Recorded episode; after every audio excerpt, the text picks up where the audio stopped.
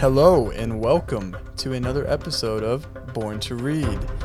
Today is a good day, it's a sunny day, and we are talking about a book I have not read yet, but Tim has. The title is Blood Bought World, and who is it by, Tim? by Pastor Toby J. Sumpter. Oh yeah, that, that guy up there in uh, what's it called? The Badlands, Badlands, Moscow, Idaho. Moscow, Idaho. So you said something to me about this guy that I thought was surprising. You told me you said, you know what, this guy is every bit a thinker as Doug Wilson. You said he's, if not more. You said this guy is serious. And and the book is very well thought out, um, very well written, uh, and hard, hard hitting. So what's it Uh, about? I, I don't really the theme Blood Bought World. So what's it about? So it it really emphasizes Christ as having authority over the world. Okay. that his blood did something. It's that he says uh, that the gospel is an efficacious announcement of death first. That there had to be something that happened, um, and that Jesus has uh, an authority over how the world operates. That it's a, a beautiful place, uh, a place that um, we have life, but because of death, and we have to properly view the death in order to die to our own sins first. Okay. So it's really broad. So it kind of sounds like a summary of the whole Bible. It is in a lot in a lot of ways. What he what he does is he he shows where we've sacrificed our own view of the world Okay. uh, and worshipped other idols, Okay. um, and in in a way that we've ended up making Jesus an idol because we worship the wrong Jesus. And he says in it, um, let me see here. Yeah, he talks. He's he's showing the goodness of what Jesus gives to us, uh, and he says. Uh, he, he quotes Romans 2 or despisest thou the riches of good of his goodness and forbearance and long suffering not knowing that the goodness of God leadeth thee to repentance he says he gives you a glass of whole milk with peanut butter and jelly sandwich. He gives you the sun falling through the window on a Saturday afternoon holding a million dancing dust particles. He gave you your wife and the way she smiles when you kiss her on the neck.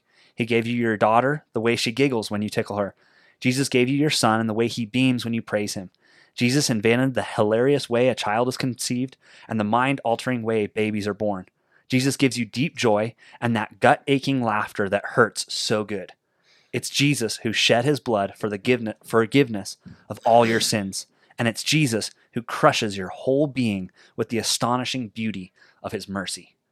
It's just this this same theme that he runs through is like life is good because Jesus died Right.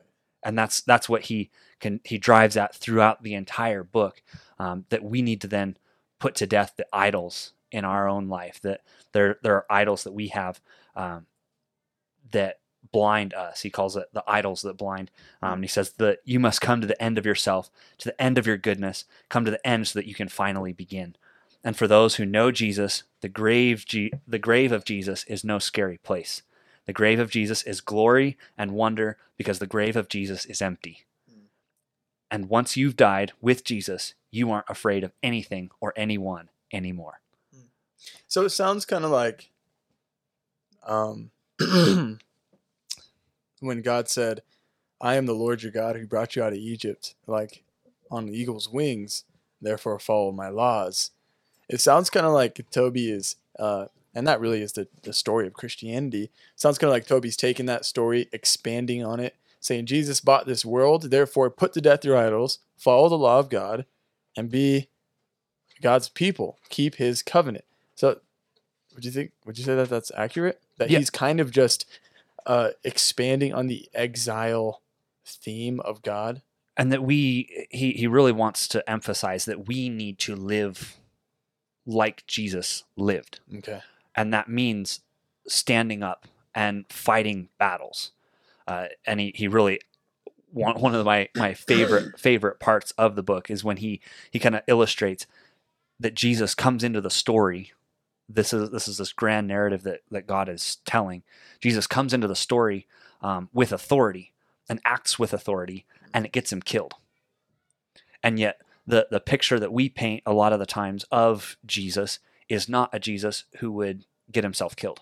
Mhm. He's a you know he's the the Eastern European with the blonde hair and blue eyes um, that says peace to you, um, and and then you get you get to the end of the story, you know, with with the the building the the movies that we see and the depictions of Jesus are these like Jesus is really good and the Pharisees are really bad, and uh, they kill him just because they don't like him.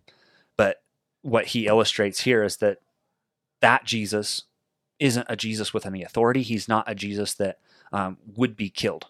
There, there was no reason to kill him um, if if we water him down too much. The the way he he he puts it um, is that Jesus as the as the authority figure comes into the story. Um, and it says that Jesus, he says, Jesus rides a white horse and he marches on this world in righteousness, judging and making war. His name is called the Word of God, and out of his mouth goes a sharp sword that he might strike all the nations of the earth. For he must reign until all until he has put all his enemies under his feet. But we've exchanged this Jesus for an impostor with a Nerf gun. he rides a repurposed 10 speed th- to limit his carbon footprint. He eats free range egg, uh, free range uh, chickens because of an article he read one time on the internet, and tries really really hard to buy his coffee beans from fair trade sources because the girl behind the counter shows a lot of cleavage. Oh! So this is like this is just a, a really hard hitting. Oh uh, he doesn't he doesn't hold back in any way, Did you hear that? but he pushes this and says, "This is the this is the Jesus that we worship. Wow. This is the Jesus that came in with authority." And He should, you know, Toby should have been a, a rapper. Bars.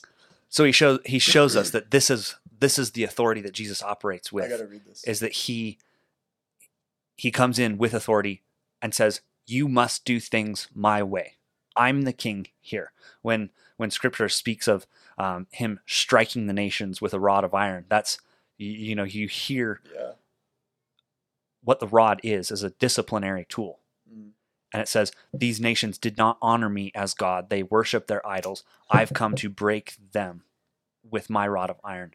And that's a jesus that has then commissioned us to go into the world and act like real warriors real men real uh, christians. Uh, and we can't expect to sit back and love our um, love our comfort zones and expect to win the world for Christ. It, it's not going to happen. Um, and so some of the, some of the stuff again, when I said he's he's hard hitting, uh, he's hard hitting on everything. And I, I what what I, sorry to cut you off, but what what's so at the I'm looking at the table of contents. And I don't know how well you have this book memorized, but he, chapter ten is called "Grace Has a Beard." I'm just really interested in what that means. Like, well we've we've often relegated uh, grace to being a, a kind of a warm hug from God, uh huh. and when we uh, then act effeminate as as Mhm. Christians. Um, Okay.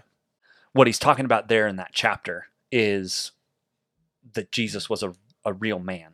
Okay. That, that he came. He was a a physical flesh and blood man that that walked the earth, um, and it and that he did specific things. So that, that, that was that was part of what he did. Um, and that he was manly. yeah, and he he uses he uses the phrase um, "grace touches down." Mm-hmm. that that there was there was an effect of what of what Jesus did uh, on the earth. Right. Um, So I'm kind of thinking this book is not only a exposition expounding and uh, reiteration of the exile theme of God, but also an anti-Gnostic dissertation. Yeah. because the blood bought the world. Yeah. He didn't buy this pie in the sky that you want to leave the world for. He bought the world. And grace has a beard. Grace is here. It's here to stay. It's here to restore. It's here to put you back in paradise. Yeah. So this seems like a, a wow. I mean, I, I'm I'm really like logical minded, so it's kind of hard for me to imagine like how did this guy think about this? This is basically a guide to the Bible, like almost.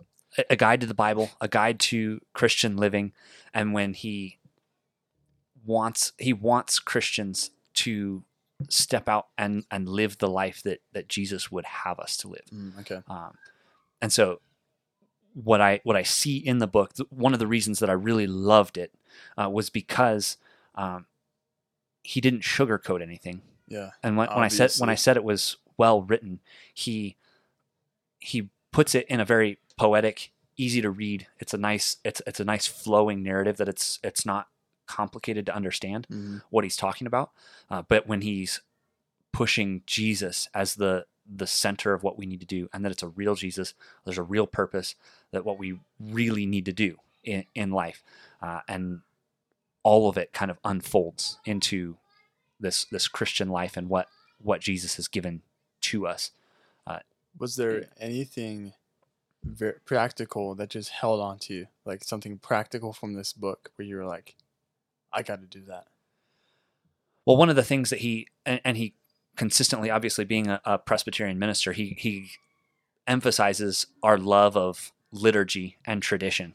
really? And, and Okay. he and he says you shouldn't love your tradition more than you love Christ. And so part of that is like he's somebody who even values tradition and liturgy, Mhm. but then says that's not God. And so when you go to church on Sunday to worship the Lord on the Lord's day, uh, it's about the Lord, not about your traditions and, and what you do. Uh, and so when he he's emphasizing keeping keeping the real the main thing the main thing as the the old phrase goes, but he wants it to be the right understanding of it, not a watered down. Um, it's a hundred proof gospel is is really what he's he's pushing. Um, that that Like, doesn't hold back. liturgy is a hammer to drive the nail. It's not the nail. Like Right. your liturgy is a means of worshiping God. It's a means of getting closer to God. I mean, I find myself when somebody one time the other week is like, "Hey, what do you believe?" I literally found myself quoting to them the entire Apostles' Creed because it's just liturgy. It's just in my blood at this point. So that's interesting. That's wow. Okay. So numbers on a scale of 1 to 10. What do you think? Ten. Really? Yeah, I, Really? I I read it. It it it's what uh, you went through this with somebody too. two- was it? yeah, we, we were using it as a, a discipleship Mhm. tool, um, and yeah, it was it's it's about 220 pages, and it only I mean I read it so quickly. It was just It was- I, I was I was eating it up. Uh, I, I loved it. Like I said, it's it's very accessible, um, and I think what he does is without coming across as condemning, uh, it's really a, a convicting thing to to examine your own life and examine where there are uh, idols and what idols we've made of things that that we don't even recognize. Mhm. And so when you think in terms of uh, tearing down idols, then we really start to see life um, as Jesus sees it. Mhm. Um, that He owns this place. That we march. We're, we're going to war. Was just was very very very good. Um, Well, can I can I borrow it? yes. As long as I don't dovetail the pages, As right? long as you don't dog ear the pages. There are two types of people in the world those who use bookmarks and monsters. well, uh, I'll With to- that- I'll have to buy a bookmark then. or I will, I'll give you a bookmark. I'll leave a business card or something in it. oh, okay, cool. So I can call you whenever I have a question. Yeah. Okay. Uh, well, you guys have listened to another episode of Born to Read. We have just uh, talks about Blood Bought World by Toby J. Sumpter. He's a minister at Christ Church in Moscow, Idaho. Uh, oh, oh, it says he's the pastor of Trinity Reformed Church. My bad. But that's not true, right? he was when he wrote it. He was when he wrote it. Oh, okay. Well, this is a great book. Uh, if you guys have not bought it, I would recommend buying it. I hope you guys have enjoyed this episode and that you will benefit in your Christian walk from this episode. Thank you guys very much, and we will see you next time.